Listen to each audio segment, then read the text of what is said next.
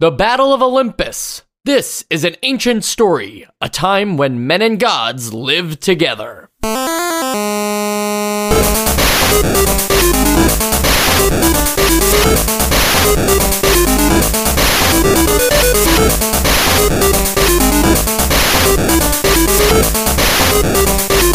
And welcome to Nostalgia, a chronological exploration of every N E S game released in North America. I'm Mike. I'm Sean. And I'm Joe. The Battle of Olympus.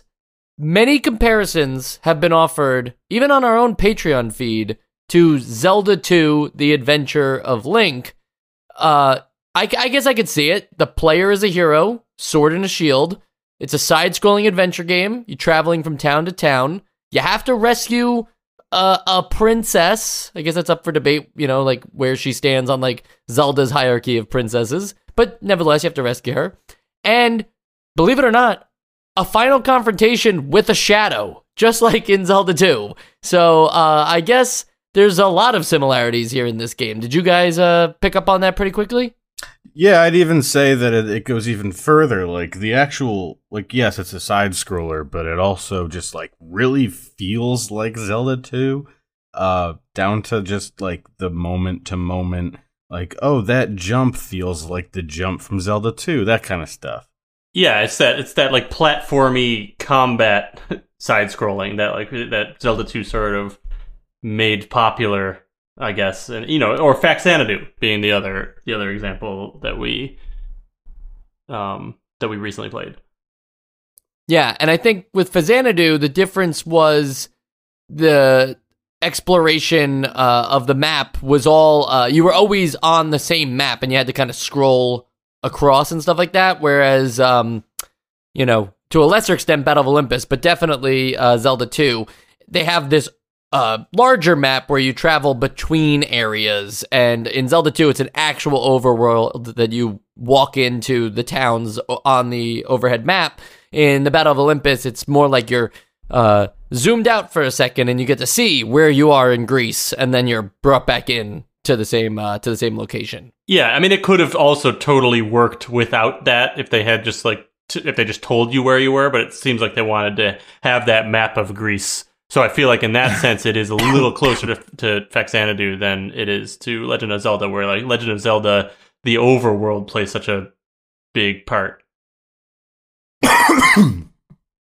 So the Battle of Olympus poses itself as a very, you know, big adventure on the N E S, uh, similar to other larger R P Gs that we've played. Uh, given the Greek setting and the fact that I recently read the Odyssey, uh, I, I feel like it's good to start there and just think of, you know, the one of the most epic tales, uh, one of the uh, first stories ever told, I guess, in the grand scheme of literature. Uh, is this... You know, meeting that grandness of Greek literature and the uh, compelling story. Uh, just let's just start with plot points, uh, not actual gameplay grandness. Uh, I mean, no, but hold on. You just recently, on your own accord, just, like read the entirety of the Odyssey. I went to Greece, so I thought it was like appropriate reading. Oh yeah, that was like the first travel blog. For yeah, yeah, yeah. The Odyssey really was. Well, like- Where to go? Did, did you eat any lotus? Did you take any hallucinogenics? I'm. I'll tell you one thing though. I wasn't. Uh, when I went on my ferry to get from one island to another, I didn't wind up hearing a siren song and being called to it for ten years, thanks to the book. That's true. That's probably for the best. Yeah, uh, I think about it. I could have been away from the podcast for ten years if I didn't read the Odyssey. So okay, in terms of the plot of the Battle of Olympus.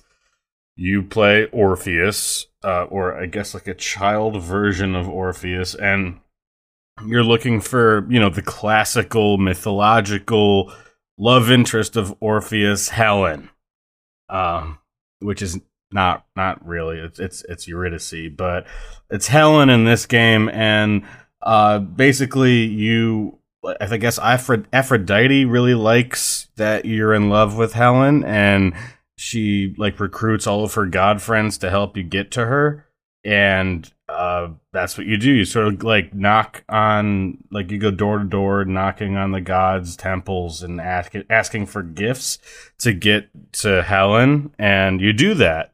Do we know if, like, we're playing, like, if they just picked Orpheus because it was a name from Greek mythology? Are we playing as, like, the, are we playing as Orpheus from Greek mythology? Because I did um, not think we were actually him, because he's a child, first of all. And yeah, it, he doesn't seem to have any musical talents. I mean, so he I'm has not, a harp not, eventually and an ocarina. Yeah.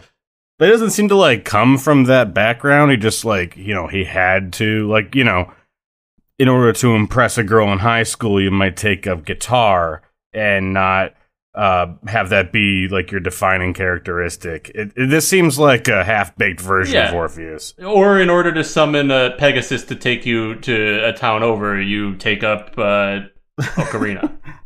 Yeah, the flute. You know, noted uh, example of never use this in a school essay. Wikipedia says that Orpheus is the same Orpheus uh, from Greek uh, mythology. So do uh, do with that information what you will. Yeah, it's just wrong. It's just wrong. Right. It's I also like, you know, it's not even, nothing in the game implies that other than uh, the harp, I suppose. But uh, what I mean is, is like they just attach the the reference to the other article on Orpheus inside the plot description of the Battle of Olympus. I don't think there's any, like, definitive evidence that links the two together. Well, I mean, everything else does. I mean, why? Why else? I'm I'm saying that the the developer of the game wanted it to be Orpheus, but it does not matter because you get to name yourself and your girlfriend. So, uh, you could you know you can name him, you can name him Link. Sean, that's a great point. This is one of the first games where you can name your girlfriend. Yeah, that's yeah. true. Usually you only ever get to name, like, the hero character. But this, yeah, you get to name your girlfriend. I mean, I don't even know the first time you... Because I I couldn't get that far in this game, so I never saw my girlfriend's name written out on the screen. But uh, it's it's funny that they let you do it with how infrequent you'll see it. But you know what? You can't name your character? Orpheus. It doesn't fit. So I, I always named my character my name because I'm boring. But yeah. are, is that does that mean that, like, if you just don't fill it out, then it defaults to Orpheus? You know, I didn't try. Right. How do we ever find out that this, other than the manual at the back of the box, like, how do we ever find out? It couldn't be spelled, if it does do it that way, it couldn't be spelled the way it's spelled in the manual because there's not enough character space. Yeah. I don't know, maybe you, you're like Orphex or like R F X. That doesn't work. So, Sean, you're you're beating up the plot a little bit, but now if we could introduce some of the gameplay, and let's just talk about exploration here. Being able to travel um, between multiple, you know, real Greek locations, and yes, uh, it's just a brief look at the overworld map before you're then brought back into the side-scrolling portion. Being able to travel between, um, you know, Athens and all the way down to Crete, uh, that's pretty cool. Yeah. Like, that adds to the scale of, like, you know, modern Greek mythology of how it seemed like even even all that time ago, those guys just got around. You know, transportation was not an issue for these guys. No, I mean, it seems like you could just go on, like, uh, a midday stroll and accidentally end up in Peloponnesus. It's strange.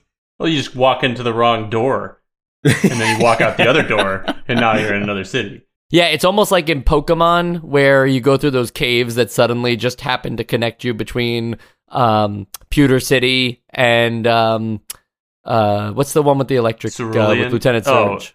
Oh, oh, uh, Golden, um, I don't know. Nah, the no, Goldenrod's in Gold and Silver. Yeah, whatever. Vermilion City. Vermilion City, yeah, yeah. And it's just like those two, I mean, like, I'm sure on a map it works out somehow, but, like, realistically, it's like, how long was that underground tunnel? Yeah. That is what it feels like when you're going between these doors. It's like, how how long was the segue between these areas that I've I've jumped over to yeah. entirely different cities? Well, what I took it as, maybe I'm maybe I'm just giving them, like, throwing them a bone here, is like, uh, that what the gameplay is, like, the stuff where the action is happening, and then when you get to the map, it's like, okay, and then you travel the rest of the way, but nothing happens. Yeah, I guess it's like you the can boring use that, part of the world. That sort of D and D-esque, like, and then you went the rest of the way. Yeah, I, I'll buy that. But is it exciting to progress? Because, you know, it's one thing to say, like, oh, you get to go, uh, you know, fight a lot of different enemies, and you get to see a lot of different things, but is the Uh, is the adventure scaling proportionally, or are you just kind of doing the same thing in new regions? I think what makes it feel like it is more than just doing the same thing in new regions is that there's a good amount of of items and elements that you run into that kind of lean, that kind of guide you towards growth. So, like, you'll get better weapons. You get a weapon with a projectile. You get, uh, what is it? You get Hermes' sandals, which sounds lame, but it lets you, like, walk on treetops and jump higher, which lets you get to do... I mean, I, you know, that's just classic, like, Metroidvania stuff. But even, like, the little power-ups and stuff uh, are sort of something that's, like, driving you throughout, I, at least I felt. And then, you know, we touched on, like, the story is not... Yeah, it's no... Odyssey in any way, but like, I don't know how this translated to kids in nineteen eighty-nine, but if you're interested in Greek mythology, it's kind of cool to be like, oh, next I'm going to go to, you know, to find Athena, and then, oh, what, what's Ares going to have for me? It's like, you know, like, you know that they'll have something that might fit what you know about those, about those gods. So like, that's another thing that sort of like makes that propels me forward a little bit. It's like, what's going to be next in this Greek mythology that I'm already aware of? Yeah, there's enough, uh, like, there's enough actual mythology, or at least, like, the background of a mythology, like, that, like, if this was your first exposure to it, and then you started learning it in social studies, or whatever the fuck you might learn about mythology in, um... you'd be like, oh yeah, I remember, like, uh, Prometheus gave me my my fire wand, or made my wand go fire, so that makes sense. So, uh, that's pretty cool. Uh, in terms of the scale, though, uh, and meeting all these guys, and um, I, I do th- I do think that th- this game feels big for how, um, however. It's actually set up, which is more so like a big, like, interconnected maze. Yeah, and I would just say, too, they've included some nice touches of gameplay and story, like, mixing together things that don't necessarily matter, but are elements of just cool style in terms of storytelling. I think about every time you want to speak to the gods, in normal characters, you just walk up to the characters and you press the B button, which is usually your attack button, and can make some awkward looking screens where it looks like you're, uh, obviously you could never stab the N P Cs, but it looks like you're stabbing them, and that's not nice, so I don't know why they would map the talk button to the stab button, but uh, that can't happen with the gods. They're actually on the altar, and you can't, like, jump up over to them, so you try just pressing the, the talk button, and that doesn't work either. You figure out that you have to actually kneel before them to engage them in conversation, and I feel like that is a, a fun mix of, you know, gameplay and storytelling coming together Uh, that we don't usually see. No, that was funny. Yeah, it's immersion. it was it was also pretty funny when I thought I got to Zeus or some, you know, it, it kind of looks like Jesus, but I thought I got to Zeus, Zeus, and it immediately is just saying, like, who are you? Get out of here. What are you doing here? And then I didn't know what to do, and I realized that I would, like, you know, I, I didn't go to the first place somehow. Uh, but that that was a cool little bit of, like, environmental storytelling where you, oh, you, did, you just didn't talk to the right guy first, and now no one likes you. Yeah, because it's I, I did the same thing. Because what it is is you're supposed to your first like task is to go talk to Zeus, which they do. It someone does tell you, so like I give them a pass for that. It it is like a little bit of um. a missable thing where you're like, what am I supposed to do first? Yeah, but, but you, you don't you know you that that's Zeus or not Zeus. It looks like well, Zeus. That's true. There's a, I mean, I'm sure we'll talk about that too. There's a lot of hints or advice that's given to you that you don't really know how to interpret it because you don't know what, you don't know like the rest of the information you need. Yeah. It'll say like, yeah, go do this. But you're like, well, what's that? Where is that? one guy says, one guy says, uh, I know the whatever MacGuffin thing he's talking about is that way. He doesn't point or anything. He just says it's that way, like it's in that direction. And I'm like, okay, I don't know what you're talking about. But but I, you know, the I did the same thing where um I talked. I didn't talk to Zeus first. I went to the town, and it's and nobody lo- was going to help me because you're supposed to go and kind of like get the task from the gods. And then once you go back, it's like, I mean, the I guess the idea is like, oh my god, like Zeus sent you, like yeah, whatever you need, you know. It's like that's cool, but it's also a little missable. yeah, I think that that stuff works nicely into uh, the next thing I wanted to talk about, which is uh, that there is an element of nonlinear gameplay here, even in the sense of, you know, we were saying Metroidvania, but a lot of times that kind of thing is like, oh, you get a new item that allows you to explore a previously explored area, but with a, in a new way that you'll unlock new things. I don't think this game quite has that, but instead what it has going for it is it'll tell you, like, hey, you're probably not, like, strong enough for this area. I'd advise you to stay out. But it doesn't stop you from entering. There's a few items that are, like, gatekeeping you from, like, hidden cave entrances and stuff like that. But for the most part, like, say you don't go talk to Zeus right away, I think you can even get all the way down to, like, Athens without ever, like, speaking to any N P C. And the game doesn't say, like, you know, you're going, like, really far away from where you need to be right now. You know, it doesn't yeah, hold your it, hand in that kind of way. I mean, but that, that's not really that far. It, it's, it's,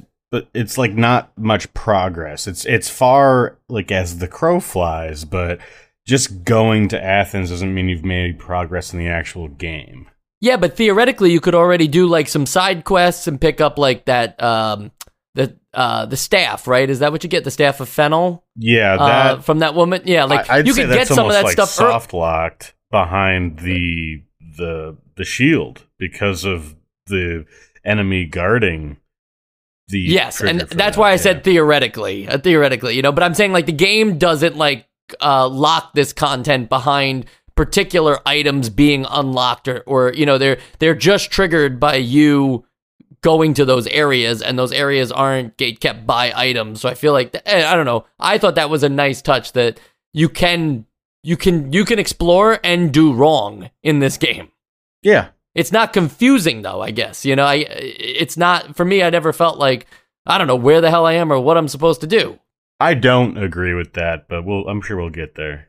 And I guess I'm not being entirely, like, truthful there too, because with a game of this scale, I played with a guide. So, um, Okay, you that's know, why. I could, I could understand. Yeah, I could understand that if you're, yeah, if you're not paying, if if you're not playing with a guide or at least with some kind of map, it, it is a little tricky to figure out, especially given that entrances to new areas are also the same as entrances to, like, people's houses and such. Uh, it's not, it's not really well communicated when you're moving on, because sometimes when you move on, you're just progressing to the next section of the same area in another screen by just going to the right, and then you kind of hit these dead ends.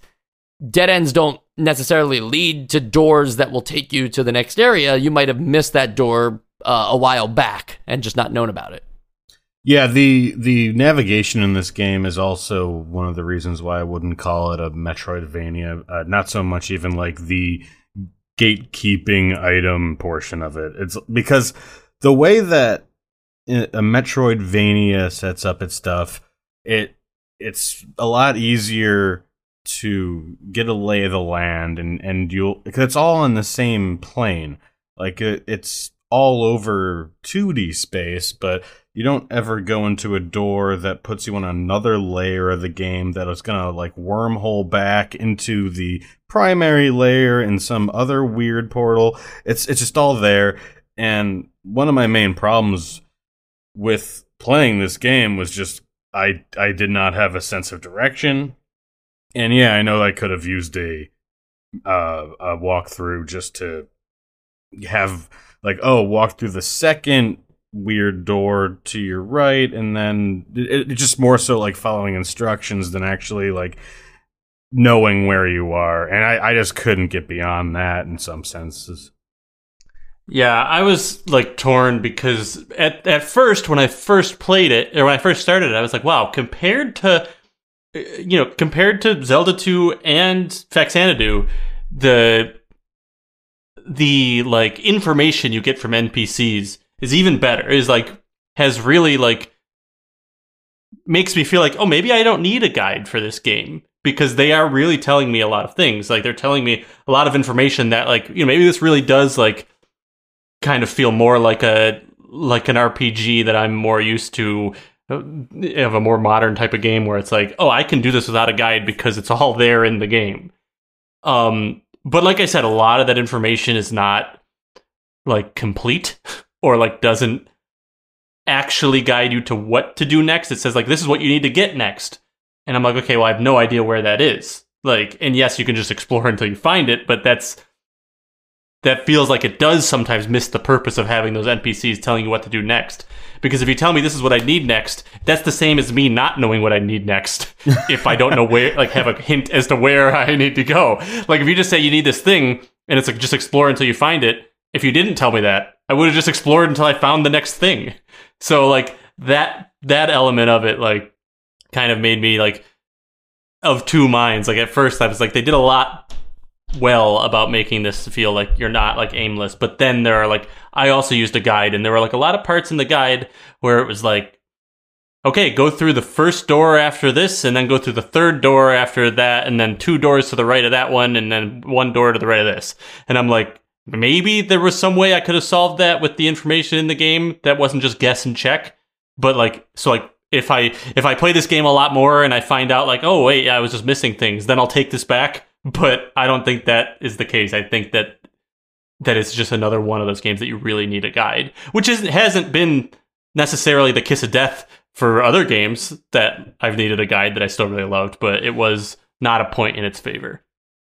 Joe, you're talking about the N P C dialogue on a lot of, on a lot of like, you know, they tell you to go to this thing, right? Um, usually with N P Cs in these kinds of games, both in Simon's Quest and in, in Zelda two in some regards, we've been upset with the localization and just the, the truth of what they're saying and, and uh, the validity of the statements they're making.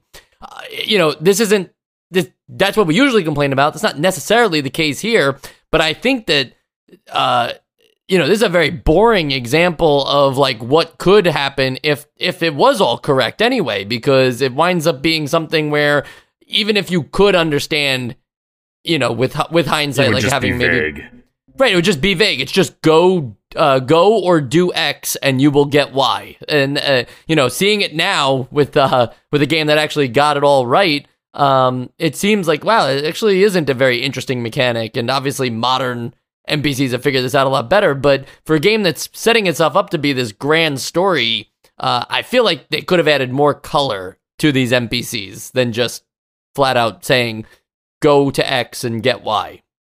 Yeah, like one uh, example of, it was still very simple dialogue, but it at least felt like you were having an impact on this world, and it wasn't just a bunch of trivia knowledge keepers that were in all of these Uh, towns, was when, you know, you, you, you're actually kind of just, it's not really a side quest because you, you, you do need the staff, but when you go uh, through the town that's next to Athens that I don't remember the name of, um, you're talking to this woman and it's like, oh, my, my child has been kidnapped by a witch or a harpy or whatever she is. And then the father is like, hey, my daughter lost her kid. Can you go find it? Um, then you go and you fight this like mini boss, and then you go into the cave and you find the kid, and then you bring word back that you found the kid. It might still be playing in the uh, in the cave for some reason. It, you don't see him leave. But um, then you talk to the, the, the mother, and she's like, oh, thank you. Here's the thing. My my dad knows more about the thing. You should talk to him. And then you go and talk to him. And it's like, oh, Prometheus, he's got the, you know, he knows how to use this thing. I I liked that. It it felt like, you know, conversations more so than, uh, you know, this guy Hephaestus makes really great swords. Just wanted to let you know that. Uh, yeah, it felt like you exist in this world. Yeah. Right. The follow-up is good on those things, too. The fact that uh, the N P C first leads you to a uh, a boss fight, if you will, uh, and then you complete the boss fight, and then that same N P C then leads you to the next thing. Like, that feels a lot better than when you first... Uh, what town are you in when you first start the game? Arcadia? Um. Yes. Okay, yeah. When you're in Arcadia, there's a bunch of N P Cs that you could talk to, but unless you're, like... have a notepad out and are writing these things down, you're gonna have to go like check back in with them at some point uh for for what they what kind of clues they gave you, because it's not stuff that's immediately happening, and there is no, oh, go follow back up with my brother in Arcadia, uh he lives in the first house to the left. Like, that would be stupid. But, like, you know, how else would they tell you, I guess? Um, you know, there's not a lot of that in this game. Yeah, it was just a very memorable example of the few times it does that. Many locations uh, in this game, but I feel like it suffers a little from that Simon's Quest problem where you have to walk between every location. So if you ever, you know, in, in a game that tells you, like, first you go here and then you go there and then you go back there, uh, there, there is a lot of backtracking in this game, a little more than even Faxanadu had. But this game is large, so if you want to, for whatever reason, go all the way back to Arcadia at some point, it's a lot of backtracking and walking through and dealing with, you know, enemies are always kind of just a nuisance at any level. Uh, the, you know, the nicer your sword is, doesn't mean that the kind of bats that fly around or um, the, even those blue slimes that you start off with in the game, like, those things are still going to be something that you're going to have to either dodge to make sure that you don't die from. My point just being that Zelda two's world map uh, solved all of this by just making, like, the overworld something that's very quick to move between town to town, and then, like, the dungeons and towns are really big once you get inside of them. It feels weird in in um, in Battle of Olympus, where if you're three towns away from where you need to be, it's like, guess I just gotta go all the way back the way I already came, uh, even though I don't think I'm gonna discover anything new. And that could have been solved with some Metroidvania-like elements, but as Sean's already discussed, that doesn't quite happen in this game. Yeah, on paper, I, I think that I like I agree with that. Like that the, that when you say it, I'm like, yeah, that that's poorly designed. But something about these games, I mean, because Faxanadu did, did sort of a similar thing, like you said, and I th- feel like sometimes the right amount of backtracking, if it's not if it's not too much, like, doesn't hurt with, like, the immersiveness and, like, I guess the fact that this game doesn't feel quite so li- like it feels big because there's all these different locations and stuff, but really when you think about it, it's not, each location is not that big, and it never felt to me like a slog to have to go through it. It felt like I was getting familiar with the world, and I, it, it kind of felt cool to me after a little while when it's like, when I was like, oh, I gotta, you know, go back to Attica, like, I know how to get there from here, I remember this, here's our little journey, you know, it's kind of maybe made the uh, like farming that I needed to do later for money a little more tolerable because I was already doing it while I'm, like, traveling.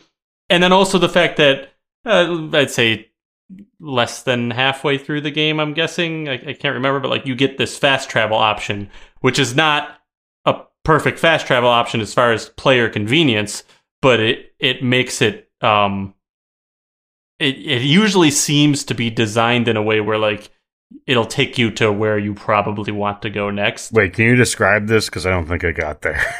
Yeah, so what it is is you get uh, the harp. Oh. And if you go to, I'm trying to remember what they are, there's, like, these statues that are in each area. If you go to it and play the harp, the pe- Pegasus will come down and take you to another town. But you don't choose the town. Each one has, like, a fixed place you go to from that town. Okay. So it's, like, kind of weird. But, like, if you're in what like what is it Peloponnesus? Is that what it's called? Yep. Uh, you you know I think it takes you back to Arcadia. So each town, ha- like wherever the Pegasus is, like it, it will only bring you to one other town. It's not like a random yeah. Town. Like from there, it'll only ever take you to Arcadia. But then like from Arcadia, I you know and I actually didn't test if it just will take you back to Peloponnesus. I think it probably takes you somewhere else. But I think it's designed where it's probably where you want to go next. Okay. Because so, I never had a problem with like, oh shit, how do I get there? It was always like, oh, perfect. It's exactly where I want to go.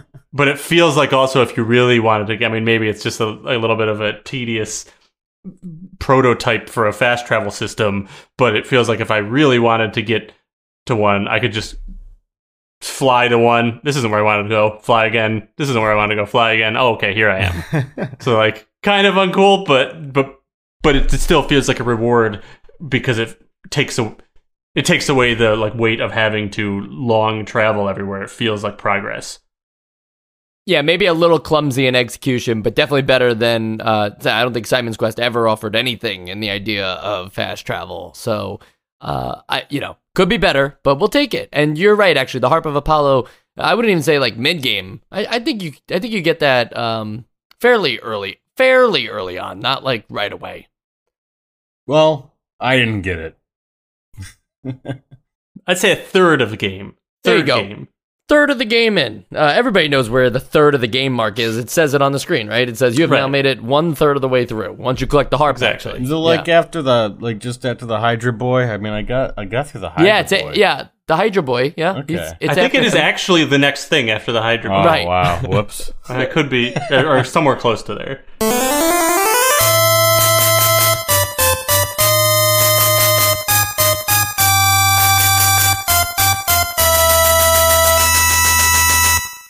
Let's talk about the items in the game, and not just uh, the harp and the ocarina and stuff like that, but also your weaponry, because uh, that upgrades. It's, you know, it's not just you got uh, from club to sword, and, and your strength went up like plus one. There, there are like some cool uh, items that you can either you know miss or collect, or um, or you know they, they give you like a, a new ability. I, I think in terms of you know, comparing it to Zelda again, I feel like there was some exciting items in this game uh, that kept me on my toes in terms of, like, what I was about to receive. Yeah, definitely. I mean, there are the ones that we talked about that are, like, sort of just making it so you've unlocked things. Like, there's the the one that's, like, the, the, the eye that lets you see hidden doors. Like, that one is just like, okay, this is just for here for progress. But a bunch of them are, like, yeah, they feel like tools that can be used in different ways. Even, like you said, the weapons. You get the club and you get the sword. Like, yeah, that that's just a strength boost. But then there's, like, the staff that does the same thing as the sword, but then you also have a projectile you can shoot out of it. Like, it's not just... Like, they, they made... There's some intention to each, like, upgrade to your items yeah. as well. This is what I've been asking for for... like since we started this podcast was like a uh like when your upgrades aren't just a, a like a a step up in terms of damage scale or uh just another way to make something a key. Like it's actually you can use this in different ways. Like Apollo, you know, you can jump higher. And that I when I got it, I thought that's all it did. But then you can stand on the ceiling, and I was just like, "Oh, that's cool." I didn't think that would have like a secondary effect. And it's the same with the staffs. Like, okay, yeah, it has a little bit more damage at first, and then you finally talk to Prometheus, and it gives you the projectile. So I really like the way they did the upgrades in this game. Yeah, and again, that's another great story element too. Of like, you don't just get the staff and it shoots fire. You have to speak to Prometheus in order to uh, theoretically have been trained to learn how to do that thing. Some people might say that's tedious. I don't know. I think in this kind of game where they're trying to talk about like, uh, you know, a hero on his journey learning how to take down Hades, like that's pretty cool that yeah. they uh, took that extra step there. Because you're right, like the staff by itself is more powerful than the club, so it's already got like some kind of boost to it. Interestingly enough, they also put some trade-offs, uh, at least in the staff, where the you know those salamanders are fire resistant. So when you're down in the salamander cave, you can't just shoot flames at them to deal with them. You have to hit them. Uh, still with the staff is fine, but you have to hit them. You can't just uh, spam fire at them and collect olives nonstop from them. Yeah. But to that point, you don't feel like, okay, I've got the next step up in weapons, so I'll never go back to the other weapon. There are reasons to switch. Uh, I think that the sword actually has better, I could be wrong, has better attack power than the staff if you're just hitting things. That is true. So like that, so that would make it like beneficial, like, okay, I'm going to fight a bunch of salamanders, I'm going to switch to the sword. And then eventually you get that the, whatever the super powerful sword is, after the staff. The Master Sword. The Divine Sword. Yeah, the Master Sword. And, no, you get the Divine Sword, and that has that's more powerful than the staff and has a projectile, but the projectile um, drains like one half point of your health every time you use it. So it's like, it's better, but like you might want to switch. Like I found myself switching back to the staff sometimes too. Like it, it was never like, okay, well that's worthless now because I got the next thing. It was always, there was always decisions to be made as to like, except for the club, you never go back to the club. Well, that feels like a good segue into the battle system, which is a whole other part of this game. So far, we have been focusing just on the exploration and uh, story elements of this game, but it now feels like a good time to talk about the battle system since we've talked about some of the items you'll unlock. Uh, you know, I think we I think we talked about, like, in Zelda two, it's really cool how fight scenes are brought down like duels uh, on the overworld. Like, you just, uh, you run into an enemy, and then it just brings you into a screen, and it, it's almost like a, a sword-fighting matchup, a, a one v one, where you're trying to take control of the screen. This is more like Faxanadu in that regard, where enemies are always just on um, the side-scrolling part of it, and you only ever fight them that way. I'll just start with the very beginning of the game to see why I don't really like this kind of combat. It's not my preferred way. It's not like It's not the worst thing in the world, but th- those blue slimes that you can only attack when they jump, but they fall from the ceiling, and, you know, that's just be mindful or whatever, but then they continue to move towards you constantly at this, like, sluggish sluggish pace, and you can try to crouch, but you still can't hit them. And keep in mind, this is the very first enemy in the game, so you have to be properly positioned for when they jump, since you need to be standing in the correct spot at the same time. I suppose you could just keep your distance and try to lunge forward at them with a sword jump to time uh, when when they jump in the air. And yeah, these guys don't do a ton of damage, and it's not the end of the world or anything, but for this to be the first experience with the battle system, it showed me the limitations of, you know, like, of this kind of fighting, that, like, th- that it does take some precision striking, and that uh, the enemies are more powerful and, uh, uh, in some regards, um, less vulnerable than the player. Yeah, I that the anything that's too short is incredibly frustrating. Um, I, you don't have to be standing in, in a specific spot to, to hit those little slimes. Like, if you just crouch and just spam the sword while it approaches you, it will eventually jump into your sword. But re- regardless, the the kind of philosophy that seems to have gone into enemy placement in this game is sort of all over the place. Like, in some places, the enemies seem to be very specifically placed that you, like, have to, like, bait them out and, like, jump over them, or bait them out and fight them normally, or, like, it, it, it's It's intentional. And then there's times where it just feels like, let's just cram as much stuff as we can on the screen, and they'll they'll get hit like three times in a row and eventually fall down a hole. That's sort of how it felt. Like, there wasn't any, uh, it, it didn't feel across the board like they were trying to do the same thing. I had sort of, like, an interesting relationship with the battle system here, because to start, I really liked it. Um, yes, the, the slime thing kind of kind of weird that you that the first enemy is too low to the ground for you to hit. Um, th- I think there is only one other enemy that does that, though, towards the end. Is the caterpillar, as far as I can remember. So, like, that's definitely weird. Like, especially that that's the first enemy. I never felt like they were, like, cramming too much on the screen ever. Like, I, I always felt like it was. It always felt pretty intentional. Yeah, there were some that would, like, respawn when you killed them, like we've seen in some other games, but it was never to that, like, really annoying, like, Karate Kid level where it really bothered me that much. But the thing is, is when I, when I first started, I really liked it, and there was something about it that I was like, this feels better than I was used to from what I remember. It's been a while, but from Zelda two or Faxanadu. And I couldn't put my finger on what it was about it. But it was like, oh, like, this combat feels really good, and it feels really, like, responsive and, and whatnot. As the game went on, I could not put my finger on it. Like, I was just getting really bored of the combat. Like, it was, it was hard at sometimes and, and whatnot. But, like, by the end, I was like, something about it was just, like, not holding my attention. And I think what I realized was that what I had mistaken for, like, really good one-to-one input recognition really also kind of amounted to, like, just there's no cooldown to your attack. So, like, Sean, like you said, if you just you, you rapid fire that button above the slime, and it'll jump into your sword as long as you're hitting it quickly enough. There are some enemies where, like, it would jump at me like those monkeys playing around that are really annoying. They would jump at me and it would feel like I could hit them a bunch of time and that kind of freezes them for a second, but then it would it would break out of that and still hit me.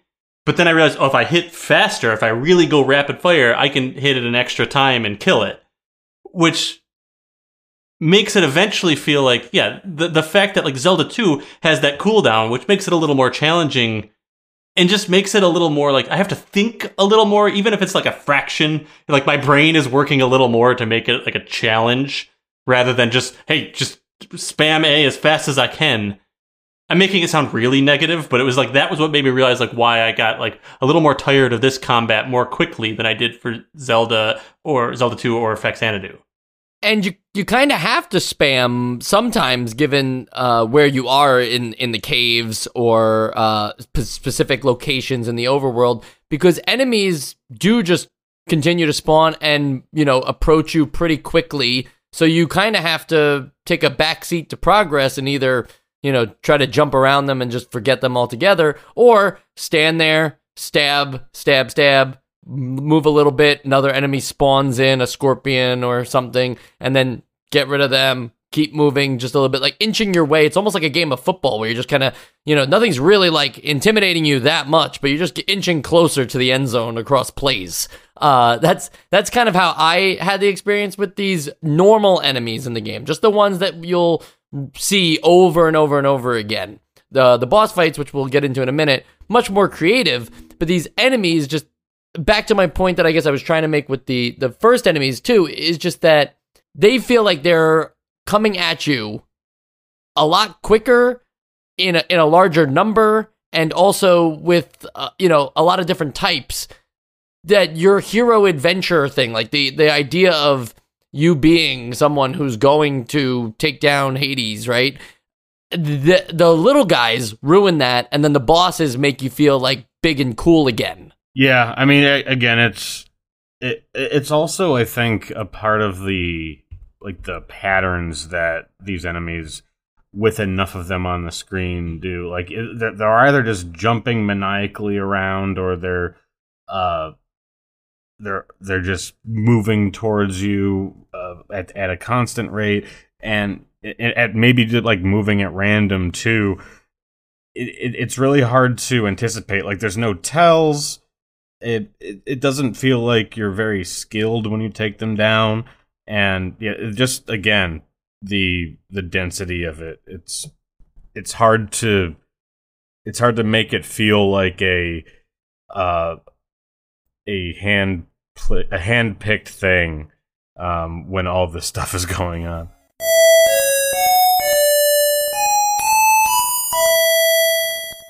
The boss fights, by comparison, have this thing where, yeah, sometimes it's just hit them with uh, a specific weapon or hit them only in this body part. Uh, y- you see that a lot, but I feel like that reward of, um, you know, the Cyclops, right? You know, figure out that you have to not only hit him in the eye, but hit him with the sword specifically to do any damage. You know, the Cyclops is not an impossible enemy. It's more about figuring out what you have to do to take them down. That feels more rewarding as a as a combat encounter than um, these Castlevania-like moments uh, on the screen, which, you know, this game really isn't a platformer uh, for the most part. It, it's all, uh, there's not many pitfalls other than in the caves and stuff like that. I feel like the enemies aren't doing a good job, but the bosses redeem it. Because there's even ones like uh, that Siren, uh, where you have to first play the harp to um, to avoid being drawn in by her, and then you can you could start attacking her. Uh, little things like that make the the boss fights feel plussed up, even if their sprites aren't particularly uh, grand or uh, their battles, you know, cue in like anything extra. Yeah, like it, it's just a more focused experience when you're fighting these instead of the ra- again randomly placed enemies. It definitely felt like the boss fights were designed in a way where they were not, like, super hard technically. Like, they all only took a few hits to kill. But, but to like you're saying, the the fact that there's, like, this other element that, like, is immersive in the world that you have to figure out, and, like, it's it's some technical gameplay thing you have to do makes like that feel like the interesting diff, like challenge of the boss fight, rather than like, can I hit it this many times before it hits me that many times? And there's a good variety uh, of these boss fights too. It's not, uh, I guess like it depends on what you call a boss fight, but like even that bull that guards uh, the Temple of Zeus, not a challenging thing at all, right? Like it, it's just a unique sprite that happens to uh, rev up first, telling you that it's going to start charging at you. Then it charges at you, and if you time your hit right, he just gets like a little knockback and then charges you again. Like he's a stubborn yeah. bull, you know? He's not supposed to be something, you know, an unprepared player could die from him, right? But for the most part, it's just supposed to be Uh, a teachable moment.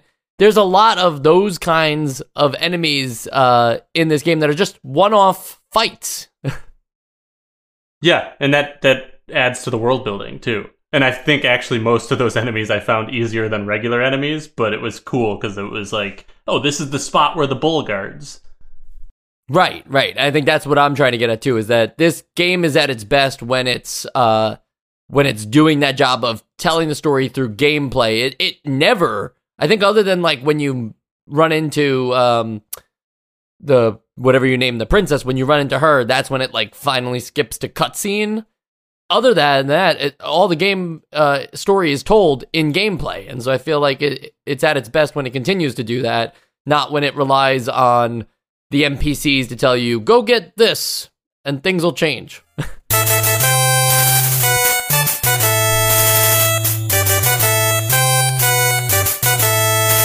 Joe, did you beat the game? I didn't beat the game. I think I got to uh, maybe like the second to last thing. I got. I think I was not in Tartarus or Hades, which I assume is where you end. Um, but what was it, like the Phthia or whatever? Maybe that was the last one, or or the one across the river. But yeah, I was in like the second to last dungeon where there's like, I assume it's the second to last, where there's like layers of the dungeon. You can go like through these different doors. Um. Like back into the background or come out into the foreground. Right, right. Maybe that was Tartarus. Uh, I can't remember. It might have been. It might yeah. have been, yeah. Uh, I only asked because I didn't get to the end either, but uh, uh, my understanding is is that the, the shadow fight in this game is significantly easier than the Zelda two shadow fight, which uh, some consider to be, you know, one of the hardest boss fights in a N E S game that is otherwise beatable. You know, uh, we we have N E S hard games, but then there's games that like, you know, Nintendo makes like that just throw you a bone every now and again. And and uh, this game, I feel like, yeah, it's it's a it's on the longer side, and it does require a guide, uh, in my opinion. Sean, I, I applaud you for trying it without it, but I think with a guide and with some time, uh, this is a beatable game, and and that also like deserve some acknowledgement too, because some of these N E S games just reach a point where they, uh, you know, they get too hard, or they um, they throw so many enemies at you that you're not supposed to. Like, you know, maybe like through luck you'll get through eventually. This game never really relies on on any sense of luck or bad R N G. Uh, this is a game that's mostly about the adventure. Yeah, and even like uh, obviously I wasn't, I didn't beat this game either. But even looking at the the boss fight, it like it's more so just a uh, a little gimmick where you have to look at the upside down version of your fight instead of where you're actually standing. But it's still like that would be a memorable moment for me if I if I played this when it came out. Like, wow, that was so cool. I had to like learn that I was playing. Uh, that I had to look at the water. Like, isn't that fun? Yeah, it's like you see, I'm just watching it now too for the first time, but you see your character and then his shadow is below you, and then there's like shadow and a shadow enemy that's also below you. So like, yeah, it's like a mirror mirror image of the fight.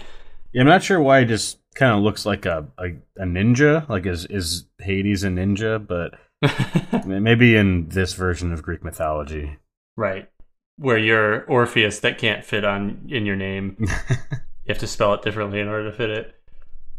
And if you look at like a walkthrough for the Battle of Olympus, uh, one on Mike's R P G Center, I am not related to this Mike, ah. uh, on the walkthrough, they just do it in bullet points, and they make the game seem so basic and simple the way that they describe it, because this isn't like a game F A Q thing where it's all like nicely formatted and everything. This is just bullet points with text. But just to read off like the very the first four bullet points from Arcadia. Make your way across Arcadia until you reach the white building and enter. On the other side of the passage, you'll have to fight the bull, hit it four times on the head when it charges at you to kill it. Continue on and enter Zeus's palace. Kneel before him and speak to him. Now the other gods will help you in your quest. Speak to him or any of the other gods at any time to receive your password. Return to the main area of Arcadia and enter the lower door in the building to the west to reach Attica. It's like, that, that makes it seem like pretty dry, uh, you know, but that that's the difference between the actual gameplay experience of playing Battle of Olympus and like talking about it now, right? Like talking about the plot points here. It's not the same, you know, it's the same thing with like how the story didn't quite add up to what the uh, to what the gameplay was giving us. I think I think they created a larger game than they uh, than they could describe. Yeah, I, I mean, I also think that the way that that is written, like because like this game is big enough that you can get lost. There is a need for a like sort of step by step process like that. But in games that are just as uh, in, in games that engage you just as much. Like, Doom would just be like, get to end, kill everything. And then the next level would be, get to end, kill everything. Flip switch, kill the rest. Like, it doesn't need to be uh, a full paragraph. I think a lot of game F A Qs uh, walkthroughs go into a little bit too much detail. So I kind of like this laconic version.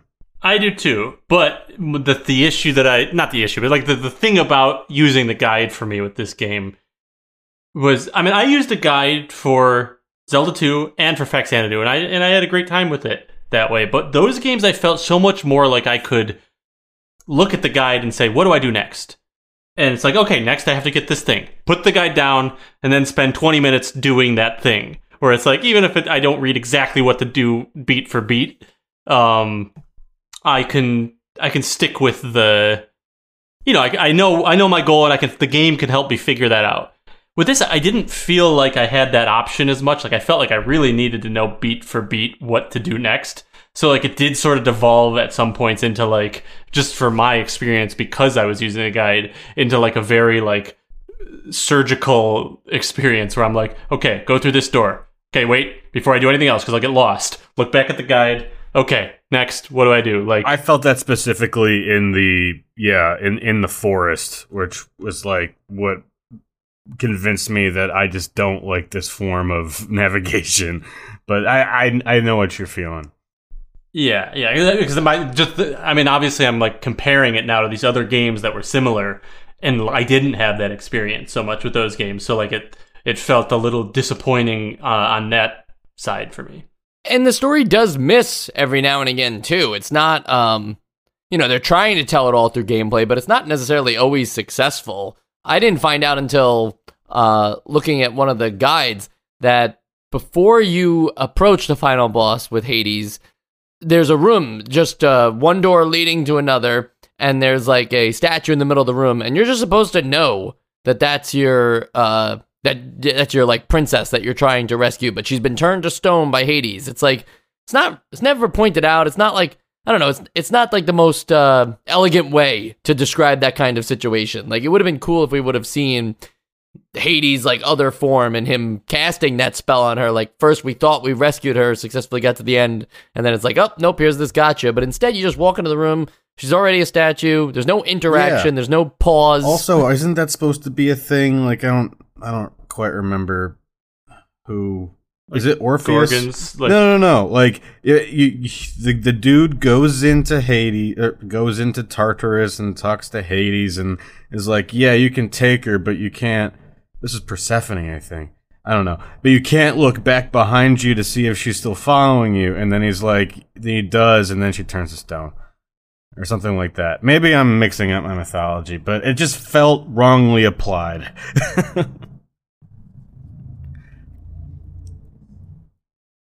I was trying to find out the answer for you, Sean, but instead I got a much more interesting question on Google. Can Medusa turn Hades to stone? Ooh. And I, I, you know, that's like just an interesting question. The answer is apparently not, because Medusa did not have the power to turn gods to stone. Ah, uh, that wasn't, um, that wasn't on the back of the box of the Medusa. Right, right.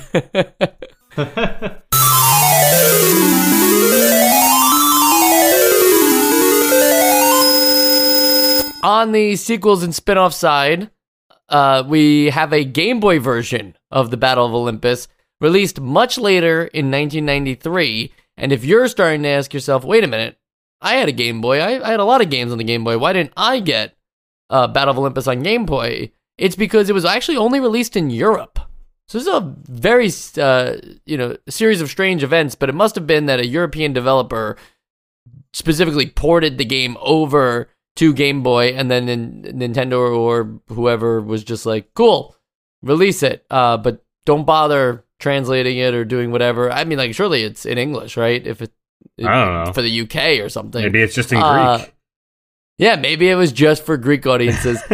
Interestingly enough, though, it's pretty much the same game. It's not worth pointing out what the differences are. They pretty much ported the N E S game over to, you know, the Game Boy has that weird thing where uh, sprites are slightly bigger, so, it, you know, in order to communicate detail. So there's a lot of scrolling going on and a lot of, like, uh, unanticipated collisions. Yeah. Uh, so, you know, this game, this version isn't perfect, but nevertheless, there was a way to play Battle of Olympus on the go. Well, I think we have to go. I knew that was what you were going to do. I have to go but... to the bathroom. wait, wait, Sean, Sean, oh. Before you go to the bathroom, all right, there is one other thing we have to do. Oh, and wait. that is... Yeah, that. The Essential Games List. Sean, you first. Yeah, I've got pretty mixed feelings about this game. I I did enjoy playing it, uh, but a lot of the same frustrations that I felt in other similar games are still here, and one of those is just, like, these open-world uh, two D scrollers where it's not all on the same plane. This is a very specific gripe that I have, and where you go in, like, into the back of the game and you're supposed to sort of, like, have your heading or just use a guide. I can't do that. I can't navigate games like this, and that's that's a huge reason uh, why I, I am of two minds on this game. The other being that, like we've described, like, the combat and enemies are kind of haphazard, in my opinion. Uh, I do think it's one of the more the more clearly described, like, how do I get to from point A to point B in terms of, like, what you're supposed to do, maybe not how you're supposed to, to get there, um in terms of the N P Cs and uh the environment. But I'm gonna have to just, like, settle for a play it here and not recommend this be on the Essential Games List. uh it's it's totally, like, above average. All right, that's what we'd love to hear. You might think I'm going to go to Joe next, but I've thought about it, and I've been going to Joe second for a really long time, and I'd like to go second. So, Joe, you're going to finish us off today. You, you, you've earned it.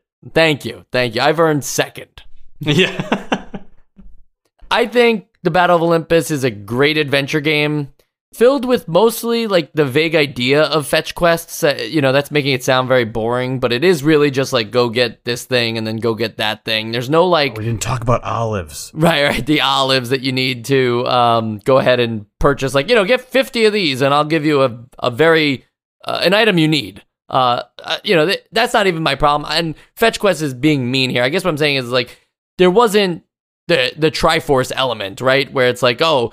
defeat these people to get this thing that will bring you to the boss. It didn't it didn't quite have that. It was mostly like, get this thing, then get that thing. There's some moderate, I guess, puzzle solving on, on, on at least, like, it, without a guide. Uh, there's some of that going on. That's all like that's all like good things, in my opinion. I actually feel like the combat is the thing that keeps the Battle of Olympus off the Essential Games List for me, and not just because the enemies were uh, difficult. It's not about their difficulty, um, even though I, maybe that's what I made it sound like. I think it's just that that's a very monotonous thing that happens all the time. Uh, when you're not, like, actually exploring and trying to figure out what to do next on your grand quest, you're just dealing with these enemies over and over and over again. It just doesn't make for a very interesting game. So um, it's, it's not on my Essential Games List vote, and I'm not going to vote for it, uh, but on a more interesting note, this game made me kind of want to revisit Zelda two, because I have a feeling that the combat is much better in Zelda two, and Zelda two was kind of doing the same thing adventure-wise that Battle of Olympus was doing, so maybe that could push it over the edge and finally onto the essential games list, but we need everybody else to agree as well. Joe? Every for- single one of you. Forget about, yeah, forget about Zelda two. Forget that I even mentioned it, because I know you're going to say essential. We're talking about the Battle of Olympus. What is your vote for that game? So, I'm a sucker for this kind of game. I, I think that, like, this format um, just does a really good job of giving you that it feeling of going on an adventure. Uh, so, I really, really liked this game a lot. And if it seems like in the episode I had a lot to say that was negative about it, that's because throughout the episode, I have been trying to justify why I am also not going to vote it essential. And that's because most of what I've already said, but like the the major thing that I couldn't put my finger on about what I wasn't enjoying about this game as much as those other games is, if I'm pressed to come up with the answer, is that attacking element where I start to feel like I got, I got kind of bored of it because it wasn't giving me the, like, challenge isn't the right word, but like it wasn't giving my my like brain the challenge that I wanted, where like I gotta like have a little bit of thought put into like when I attack and not just attack attack attack. I mean, granted, there are times where something swoops down at you, you gotta time it right, but it it just got tedious to me for that. That combined with like the the element that feels like a maze in which I need to really l- be looking back and forth between the guide and the game over and over again keeps it from the level of Faxanadu or Zelda two, which I which I love so much. So I also sometimes have a tough time like remembering that I don't have to decide if something is either essential or horrible. I think this is a fantastic game, and I think it's definitely a play it. It's just not quite up to the standard of those other games that I think are better. I like that. That's a good point. Especially with people who have gripes about some things that are and are not on the essential games list. Uh, there is a whole like play it section that just isn't interesting, right? Like, we're not trying to make a play it list. You can decide what uh, you want to play and stuff like that. We do keep that on the website. Yeah, we'll still you tell to, you. Yeah, yeah we you have want. that if you're interested. Yeah, if you want to live your life being told what to do by three guys, like, you know, I could, guess we could put in like other columns too for just other random information. Could have a wheel that just spins every game we've covered so far, and whatever it lands on, that's what you have to play that day or that week or that whole year. Wow. Uh, we could do that. Instead, what we're going to do is we're going to keep recording episodes of Nostalgia. Next week, we have the uh, spiritual successor to the Battle of Olympus, Championship Bowling.